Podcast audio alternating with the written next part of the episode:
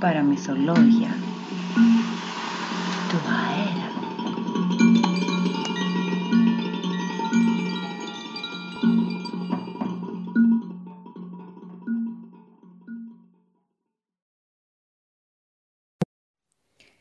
Ιστορία αγάπης μιας πατάτας. Μια φορά και έναν καιρό ήταν μια πατάτα.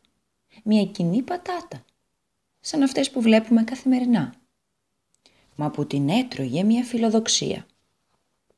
Το όνειρό της ήταν να γίνει τηγανιτή. Και θα γινόταν, όπως είναι φυσικό, αν ο μικρός του σπιτιού δεν την είχε κλέψει από την κουζίνα. αποτραβηγμένο στο δωμάτιό του με το λαθρέο φρούτο του, ο μικρός έσυρε το σουγιά από την τσέπη του και άρχισε να σκαλίζει την πατάτα. Της έκαμε πρώτα δύο μάτια και έτσι η πατάτα μπορούσε να βλέπει. Έπειτα της έκανε δύο αυτιά και η πατάτα μπορούσε να ακούει. Τέλος της έκανε ένα στόμα και η πατάτα μπορούσε να μιλά. Ύστερα από όλα αυτά την έβαλε να κοιταχτεί σε έναν καθρέφτη και της είπε «Κοίταξε πόσο ωραία είσαι». «Τι φρίκι», αποκρίθηκε η πατάτα. «Δεν είμαι καθόλου ωραία. Μοιάζω με άνθρωπο. Α, ήμουν πολύ καλύτερη πριν». «Ε, καλά», της λέει ο μικρός πειραγμένος. Αφού το παίρνεις έτσι και την πέταξε στον σκουπιδό τενεκέ. Με το χάραμα ο τενεκές είχε αδειάσει και την ίδια μέρα η πατάτα βρέθηκε σε ένα μεγάλο σωρό σκουπιδιών, στην εξοχή.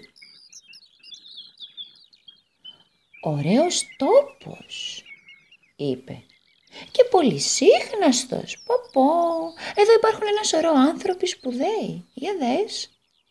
Ποια είναι αυτή που μοιάζει με τη γάνη; Ήτανε μια παλιά κιθάρα.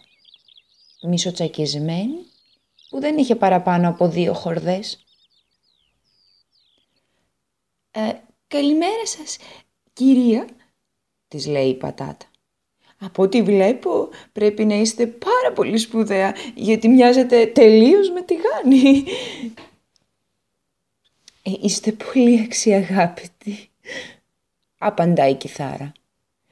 Δεν ξέρω τι είναι αυτό που εσείς ε, λέτε τη Γάνη, μα οπωσδήποτε σας ευχαριστώ. Είναι αλήθεια πως δεν είμαι όποια και όποια, ονομάζομαι κιθάρα. Εσείς; Εγώ ονομάζομαι Γεαούμιλο. Μα εσείς μπορείτε να με λέτε πατάτα, γιατί από σήμερα σας θεωρώ στενή μου φίλη. Με προορίζανε, ξέρετε, χάρη στην ομορφιά μου, να γίνω τηγανιτή. Και θα είχα γίνει αν για κακή μου τύχη ο μικρός του σπιτιού δεν με είχε κλέψει από την κουζίνα. Το πιο χειρότερο είναι πως αφού με έκλεψε, ο Θρεσής, με παραμόρφωσε τελείως φτιάνοντάς μου δύο μάτια, δύο αυτιά και ένα στόμα. «Ελάτε τώρα, μην κλαίτε», της λέει η κιθάρα. «Είστε ακόμα μια χαρά και έπειτα αυτό σας επιτρέπει να μιλάτε». «Αυτό είναι αλήθεια», παραδέχτηκε η πατάτα. «Είναι μια μεγάλη παρηγοριά. Ε, τέλος, για να μην τα πολυλογώ, Σαν είδα τι μου είχε κάνει αυτό το τερατάκι, οργίστηκα. Του άρπαξα το σουγιά από τα χέρια, του έκοψα τη μύτη και όπου φύγει φύγει. Του κάνατε πολύ καλά, απάντησε η κιθάρα. Έτσι δεν του χρειαζόταν, λέει η πατάτα. Μα εσείς αλήθεια, πώς έγινε και βρεθήκατε εδώ; Λοιπόν, ε, εγώ, είπε αναστενάζοντας η κιθάρα. Για χρόνια ολάκερα ήμουν η καλύτερη φίλη ενός ωραίου νέου που με αγαπούσε τρυφερά. Έσκυβε πάνω μου, με παίρνε στα χέρια του, με χάιδευε, με γαργαλούσε, μου Μουξνε την κυλίτσα μου, τραγουδώντας μου όμορφα τραγούδια. Η κιθάρα αναστέναξε πάλι. Η φωνή της έγινε πιο πικρή και συνέχισε. Μία μέρα ξανάρθε με μία ξένη, πάλι κιθάρα, μα μεταλλική, βαριά, χιδέα, σκέτο ξόανο. Εκείνη μου πήρε το φίλο μου. Εκείνη τον μάγεψε. Είμαι σίγουρη πως εκείνος δεν την αγαπούσες στα αλήθεια. Όταν την έπαιρνες στα χέρια του, δεν ήταν για να της τραγουδήσει τραγούδια τρυφερά, όχι, όχι. Τη γρατζουνούσε με μανία, βγάζοντας άγρια ουρλιαχτά.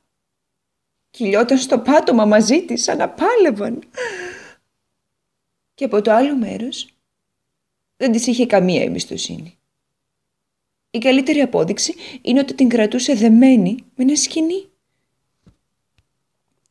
Η αλήθεια είναι ότι ο ωραίος νέος είχε αγοράσει μια κιθάρα ηλεκτρική και ότι αυτό που η κιθάρα είχε πάρει για σκηνή δεν ήταν άλλο από το καλώδιο που την ένωνε με το ρεύμα.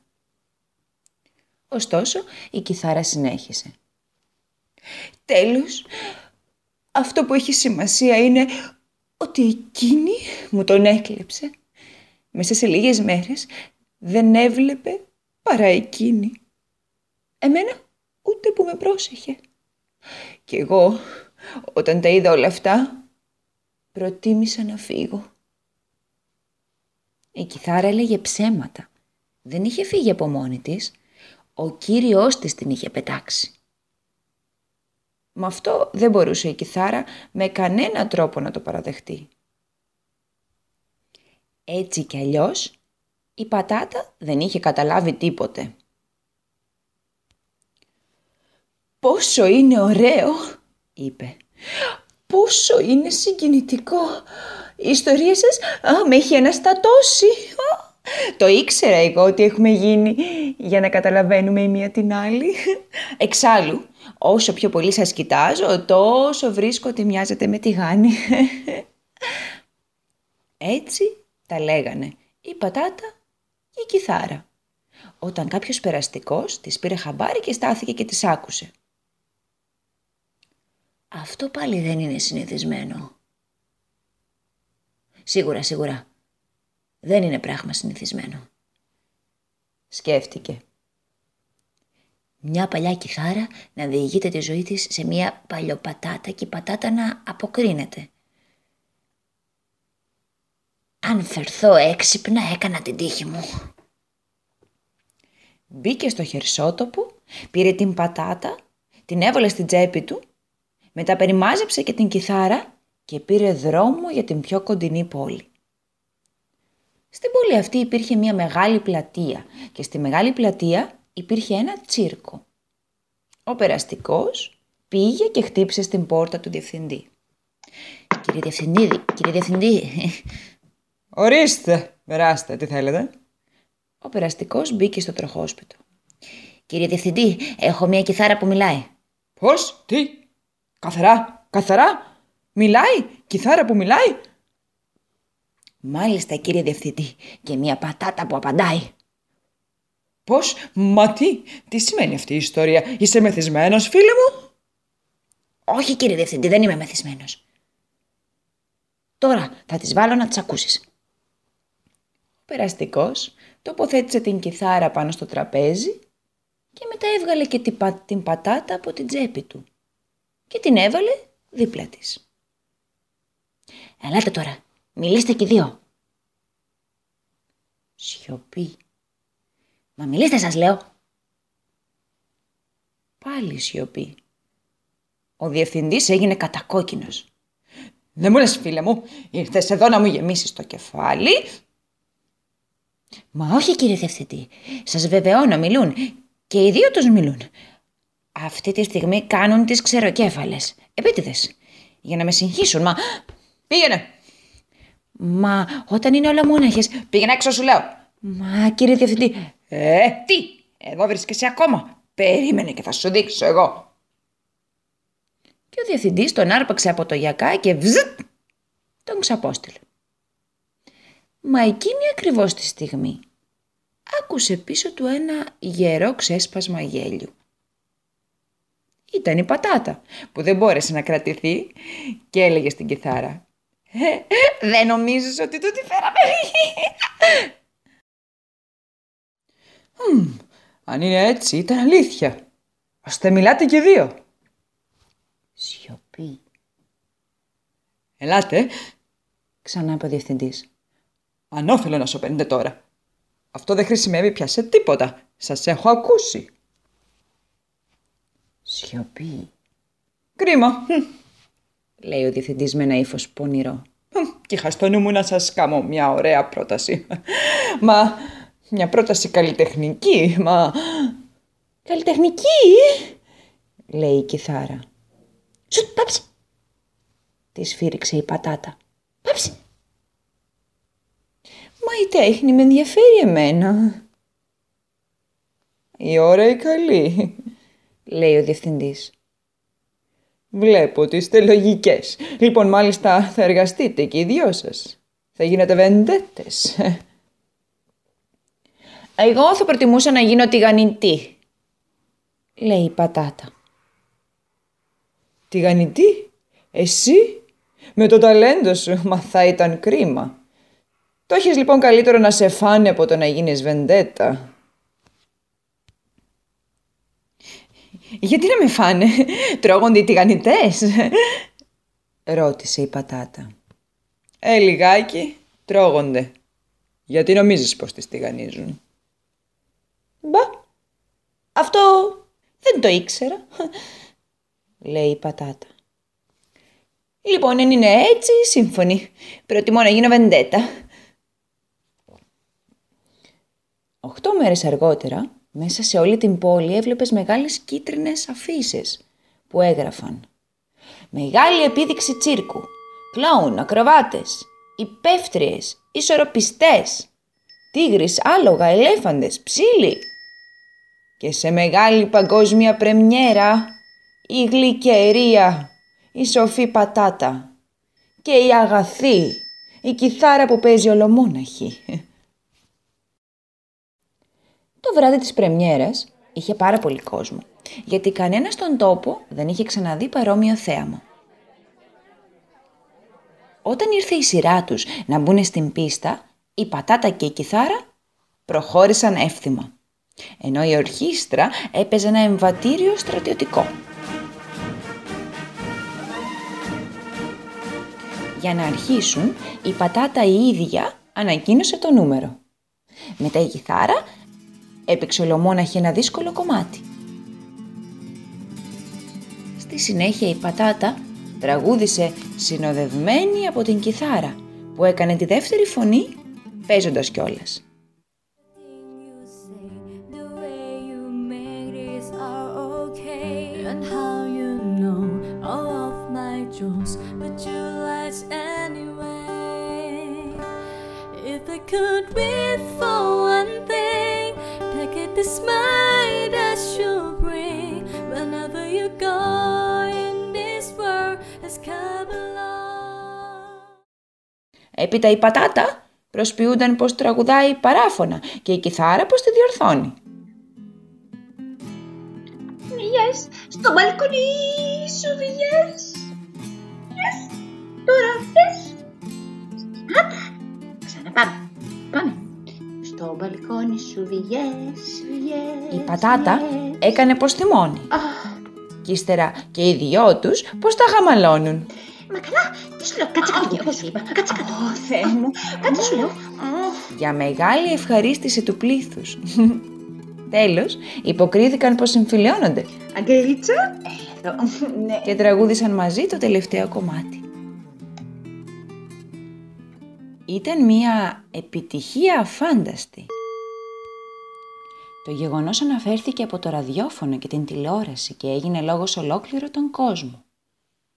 Ο σουλτάνος της Πεταουνσνόκ, που το είδε στα επίκαιρα, πήρε την ίδια μέρα το προσωπικό του αεροπλάνο και πήγε να δει το διευθυντή του τσίρκου.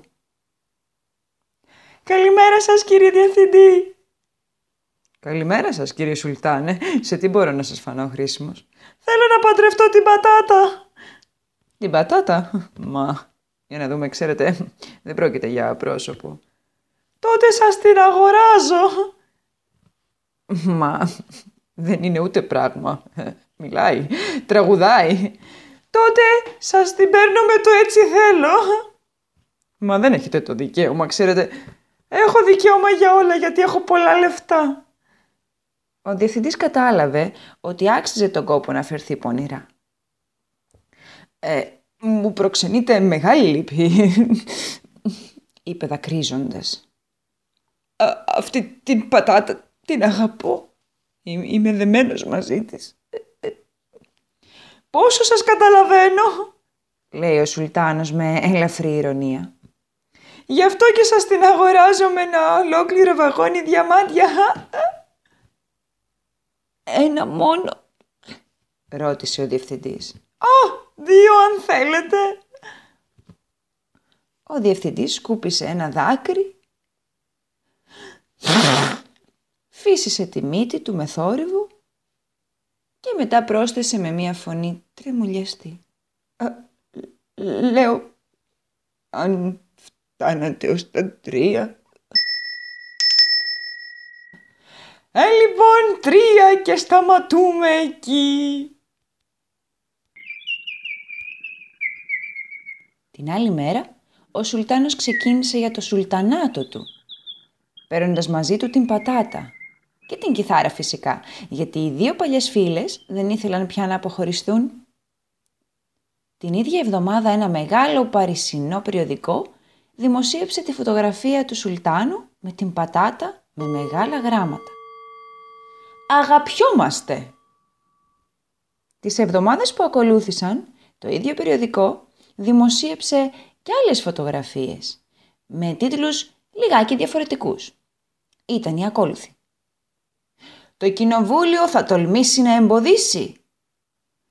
Θα συντρίψει την καρδιά της πατάτας. Η πατάτα μας είπε κλαίγοντας. Αυτό δεν μπορεί να διαρκέσει. Η κιθάρα μας είπε. Προτιμώ να φύγω. Και ωστόσο αγαπιούνται. Η αγάπη πάνω απ' όλα. Με αυτό τον τελευταίο τίτλο ήταν δημοσιευμένες και οι φωτογραφίες του γάμου. Την άλλη εβδομάδα οι εφημερίδες μιλούσαν για άλλο θέμα. Και σήμερα όλος ο κόσμος το έχει πια ξεχάσει. Διαβάσαμε ένα παραμύθι από τη συλλογή «Ο γίγαντας με τις κόκκινες κάλτσες» και άλλες ιστορίες. Του Πιέρ Γρυπάρη. Σας εύχομαι μια πολύχρωμη καλημέρα.